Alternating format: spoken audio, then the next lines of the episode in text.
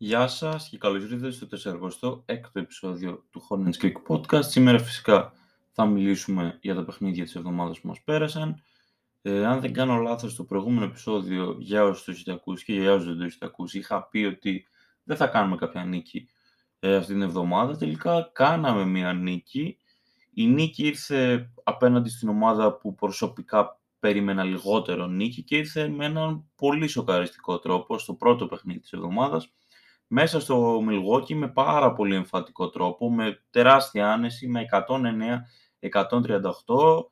Για μένα είναι πιθανότατα η καλύτερη εμφάνιση της φετινής σεζόν ως τώρα. Ε, εντάξει, όπως και όλη την εβδομάδα δεν παίξαμε με τους Hayward και Ούμπρε που χάσανε όλη την εβδομάδα και ειδικά Ούμπρε από ό,τι γνωρίζουμε θα μείνει έξω για ένα αρκετά μεγάλο διάστημα. Θα ξεκινήσουμε με τον McDaniels, ο οποίος πραγματοποίησε μια τίμια εμφάνιση και τελείωσε με 11 πόντους, 9 rebound, 2 assist, 2 κλεψίματα και ένα block, στάτους με 3 στα 8, 0 ε, στα 3 τρίποντα και 5 στις 5 βολές, όλα αυτά σε 32 λεπτά. Ο PJ πραγματοποίησε μια εξαιρετική εμφάνιση και ίσως να άξιζε, ας πούμε, να είναι ένας από τους δύο players of the game σε διαφορετική περίπτωση, άμα δεν είχαμε παίξει τους καλά και υπήρχαν και άλλοι που ήταν τόσο καλή στο, σε αυτό το παιχνίδι. Αλλά εντάξει, ήταν ας πούμε ρε παιδί μου ο τρίτος της ομάδας, δηλαδή τα πήγε εξαιρετικά. Τελείωσε με 23 πόντους, 2 rebound, 2 assist και 2 κλεψίματα. Στο άλλος με 9 στα 14 και 5 στα 10 τρίποντα και είχε και ένα λάθος όλα αυτά 28 λεπτά. Ο Πλάμλι είναι η πρώτη φορά επιτέλους που μπορώ να πω ότι πραγματοποίησε μια εξαιρετική εμφάνιση τέλος. Δηλαδή δεν χρειάζεται να λέμε όλα τα ναι, μεν ήταν καλό στην επίθεση, αλλά κακό στην άμυνα, γιατί δεν ήταν κακό στην άμυνα αυτό το παιχνίδι. Ε, σημείωσε double-double τελειώνοντα με 17 πόντους, 15 rebound, 6 assist και ένα κλέψιμο. Στο με 8 στα 9 και μία στις βολές και είχε δύο λάθη, αλλά φτάσει σε 31 λεπτά.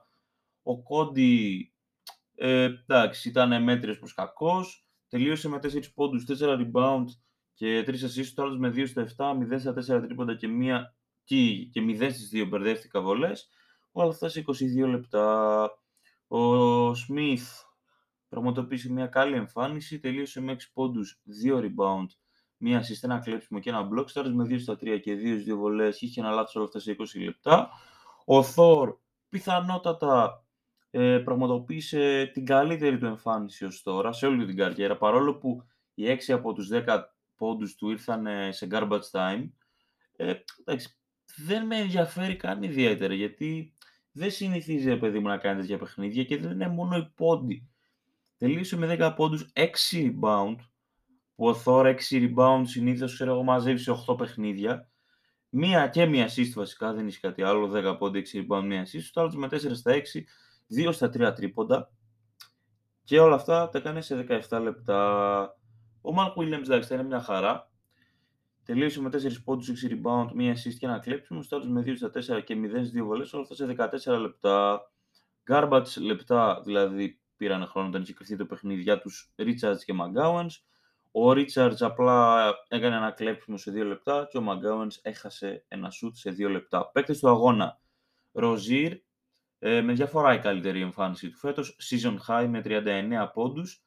2 ε, rebound, 4 assist και ένα κλέψιμο. Τώρα με 15 στα 29, 6 στα 15 τρίποντα και 3-4 βολές. Είχε ένα λάθος όλα αυτά σε 34 λεπτά. Αυτός είναι ο σκέρτερ που αγαπήσαμε. Και να πω ότι τα ποσοστά του θα μπορούσαν να είναι πολύ καλύτερα άμα δεν. Ε, τέλος πάντων έπαιρνε κάποια force shots στο τέλος για να φτάσει στους 40, το οποίο φαινόταν ότι το κυνηγούσε πάρα πολύ. Ε, και ο άλλος παίκτη του αγώνα, ο οποίος χάλασε επίσης τα ποσοστά του πάρα πολύ στο τέλος, ενώ έχει ξεκινήσει εξαιρετικά, είναι ο Λαμέλο, ο οποίος σημείωσε double-double, τελειώνοντας με 24 πόντους, 3 rebound, 12 assist, 2 κλεψίματα και ένα block. Στους άλλου με 8 στα 21, 7 στα 13 τρίποντα και μία σε μία βολές. Όλα αυτά σε 36 λεπτά. Επιτέλους μια εξαιρετική εμφάνιση από το Λαμέλο. Δυστυχώς όμως, από ό,τι θα δείτε, δεν είχε και την ανάλογη συνέχεια. Ε, το πιο εντυπωσιακό από όλο το παιχνίδι είναι ότι κρατήσαμε τον Γιάννη σε 9 πόντους και 4 rebound, στους με 2 στα 7 και 0 στα 2 τρίποντα και 5 στις 11 βολές. αυτό δεν το... Δηλαδή δεν νομίζω ότι οφειλόμαστε εμείς για την αστοχία τους στις βολές, τέλος πάντων. Και τρία λάθη όλα αυτά σε 22 λεπτά. Τρομερά εντυπωσιακό. Ε, εντάξει, βέβαια, κατάφερε και άλλη μια ομάδα χθες, η Hawks, να τον περιορίσει. Εντάξει, όχι τόσο all around, αλλά κυρίως στο σκοράρισμα. Γιατί εμείς, εντάξει, είχε 4 rebound το παιδί, ενώ με τους Hawks είχε 18 rebound και 10 assist, νομίζω κάτι τέτοιο. Πάντως, εντάξει, προφανώς έχει καλύτερα στατιστικά, αν τον έβαζε και όλο στην Τετάρτη, απλά επειδή είχε κρυφθεί το παιχνίδι, λέει εντάξει, δεν χρειάζεται να τον διακινδυνεύσουμε, να ξεκουραστεί λίγο. Αλλά εντάξει, πάλι παραμένει εντυπωσιακό. Δηλαδή δεν αλλάζει κάτι το γεγονός ότι δεν έπαιξε την Τέταρτη. Τουλάχιστον για εμένα. Πάμε τώρα στο επόμενο παιχνίδι. Μέσα στην Ινδιάνα ήταν με 116-111. Προφανώς χωρίς τους Hayward και Ούμπρε, το είπαμε. Ο Μακδάνιελ πραγματοποίησε μια δυνατή εμφάνιση και τελείωσε με 17 πόντους, 6 rebound, ε, μία assist, ένα κλέψιμο και ένα block. Φτάζει με 7 στα 14, 2 στα 5 τρίποντα και μίας δύο βολές και είχε 4 λάθη όλα αυτά σε 34 λεπτά. Άμα δεν είστε τα 4 λάθη, νομίζω ότι καταλαβαίνετε ότι θα έλεγα με άνεση ότι ξέρετε τι πραγματοποίησε μια εξαιρετική εμφάνιση, αλλά τα έχει.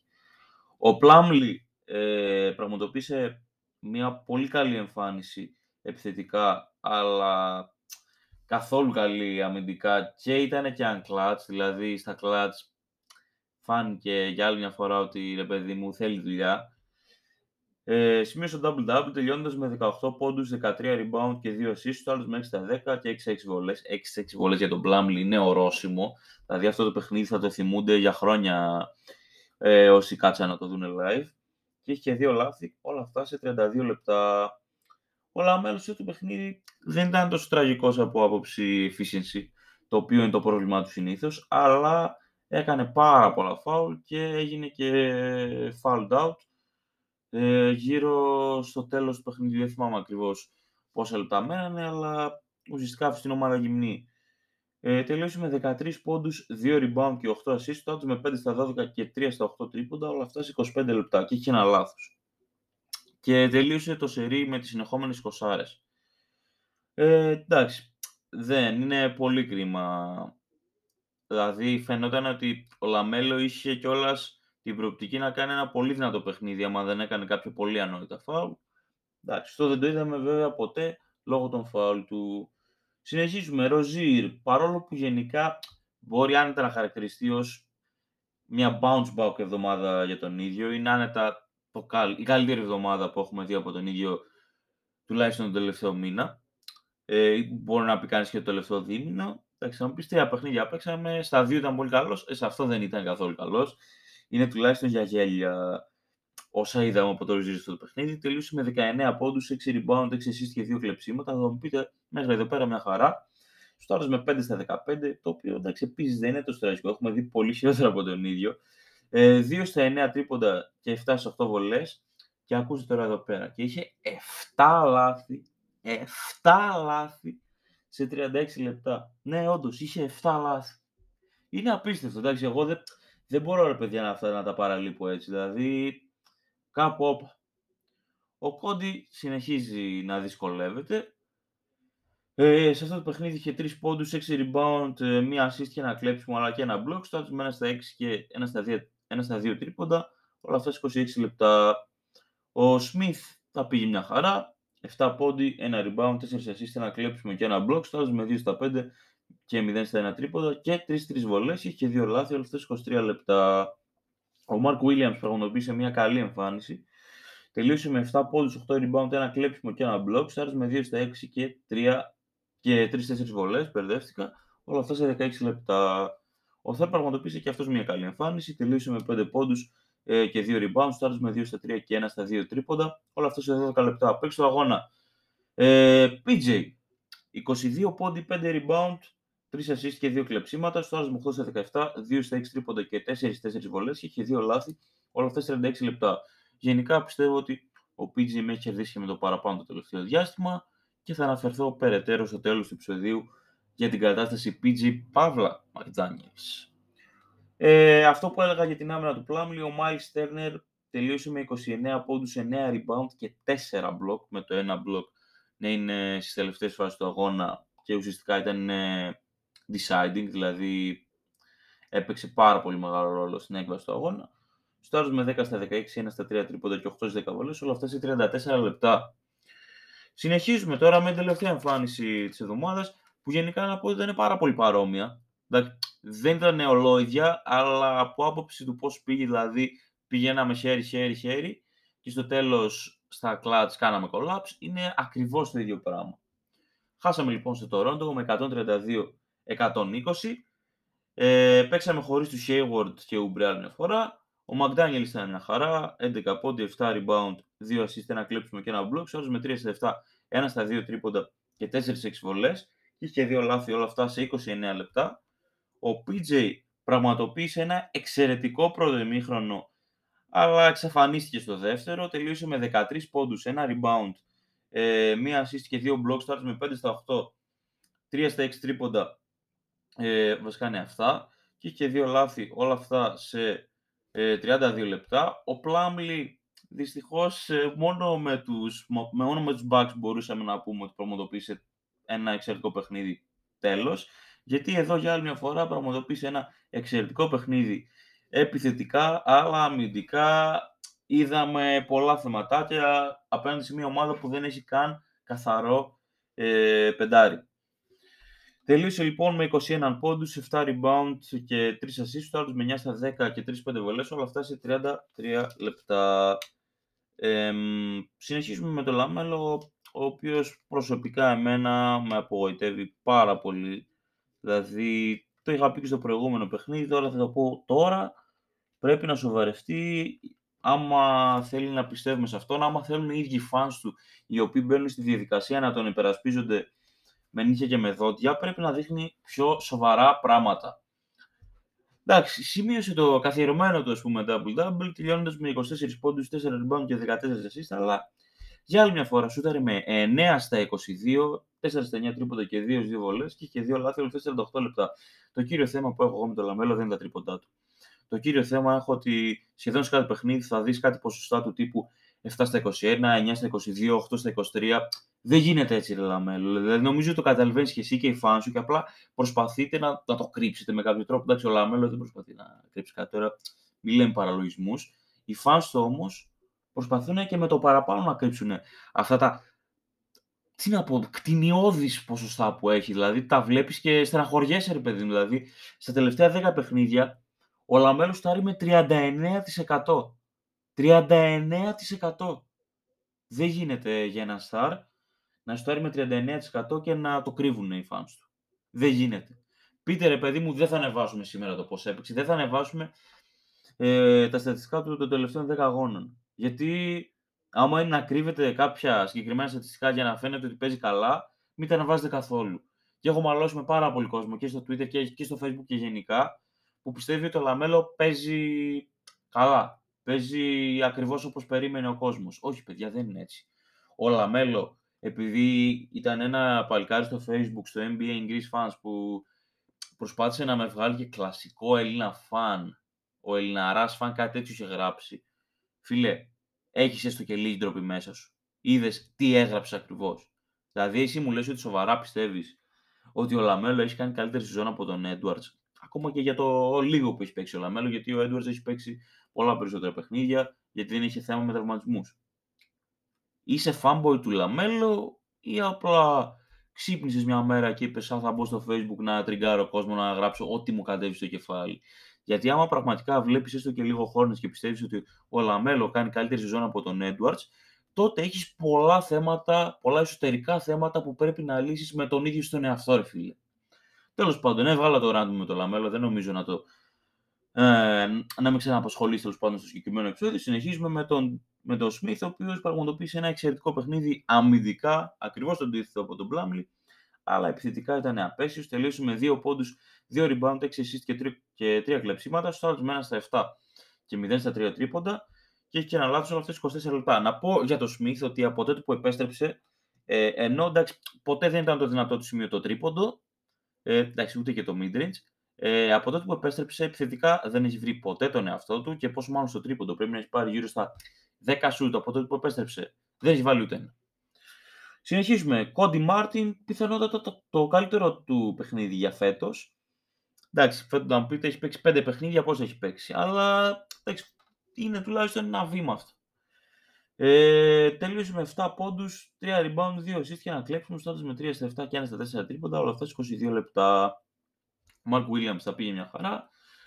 Ε, τελείωσε με 4 πόντους, 4 rebound και ένα block, στάτος με 1 στα 2 και 2 στις βολές. Και είχε ένα λάθος όλα αυτά σε 15 λεπτά.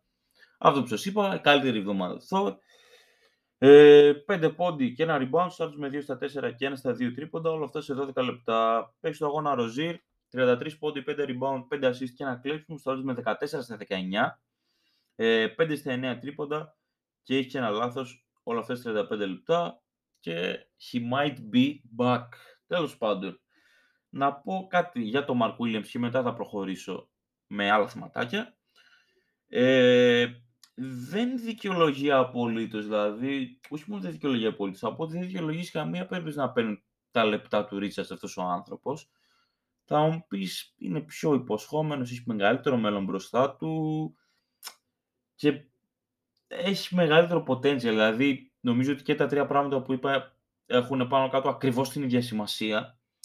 Αλλά ναι, νομίζω με πιάνετε. Δηλαδή, OK, okay, δεν δείχνει εξαιρετικά δείγματα, το ξέρω εγώ, το ξέρουν όλοι, παρόλο που γενικά το fanbase μας προσπαθεί, π.χ. άμα κάνει ένα block ο Mark Williams θα μιλάει για αυτό, ξέρω εγώ, κάνα δεκάλεπτο στο Twitter.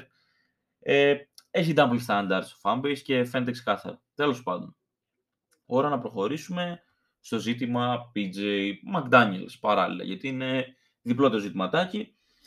Λοιπόν, ο PJ με τις εμφανίσεις του τελευταίο διάστημα εμένα με έχει κερδίσει. Δεν ξέρω για εσάς. Γενικά είχα πει σε ένα επεισόδιο ότι άντε να φύγει, να τον κάνουμε trade και και και. Ε, γενικά ο PJ είναι ένας ασταθής παίκτης ο οποίος μπορεί να σου αλλάξει την άποψη ε, μέσα σε μια-δύο εβδομάδες και το έκανε αυτό και δεν πήρε μια-δύο εβδομάδες, πήρε τρεις εβδομάδες με ένα μήνα. Αλλά το κατάφερε τέλος πάντων να αλλάξει τη γνώμη μου και τη γνώμη πάρα πολύ κόσμου που έλεγε ότι ξέρεις τι, στην καλύτερη θα σου δώσω τα 10 εκατομμύρια ρε Όχι, εγώ έχω αλλάξει πλέον το σκεπτικό μου. Πάλι σε καμία περίπτωση, σε καμία, τον καμία περιπτώσεων δεν θα του έδινα 20 εκατομμύρια ετησίως, αλλά θα ήμουν willing να του δώσω κοντά σε 15 εκατομμύρια ετησίως. Δεν ξέρω για εσάς. Αυτή είναι τουλάχιστον η προσωπική μου άποψη. Θα ήθελα να ακούσω τι πιστεύετε κι εσείς.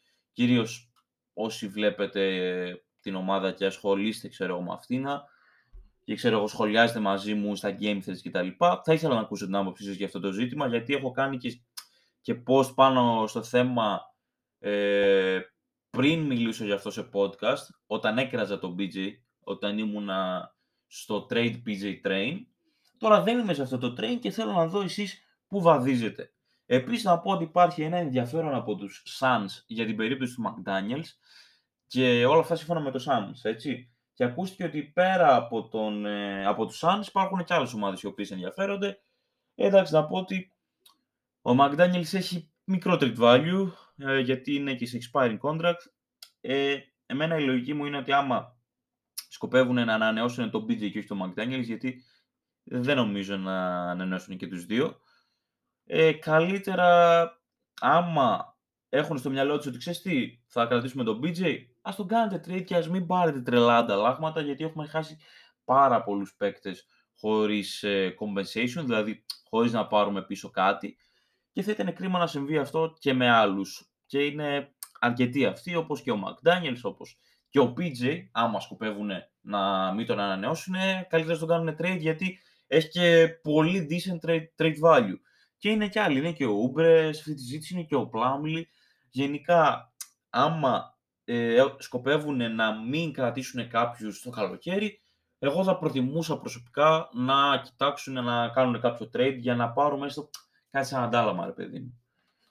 Ε, ναι, εγώ τη στιγμή που μιλάμε θα προτιμούσα να κρατήσουμε το BJ, αν και είναι λίγο πιο ακριβώς. Δεν θα με χάλα για να κρατήσουμε το McDaniels για το BJ, γιατί είναι μια πολύ φθηνή λύση.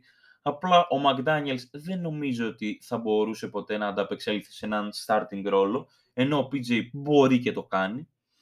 Ε, τέλος πάντων, νομίζω πάνω κάτω αυτά είχα να πω πάνω στο ζήτημα McDaniels Παύλα PJ, PJ Παύλα McDaniels.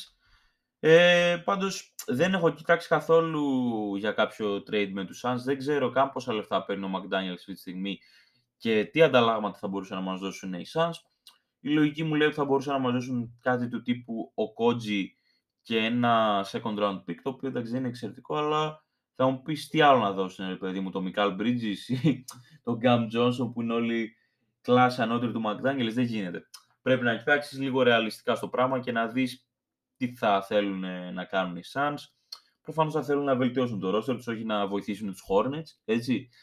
Και επίσης να πω ότι άμα βρισκόμασταν σε μια χρονιά που κυνηγούσαμε κάτι, που δεν ήμασταν στο 11-31, να πω ότι πλάκα πλάκα πέρασε πάνω από τη μισή σεζόν. Έχουμε παίξει τα 42 από τα 82 παιχνίδια.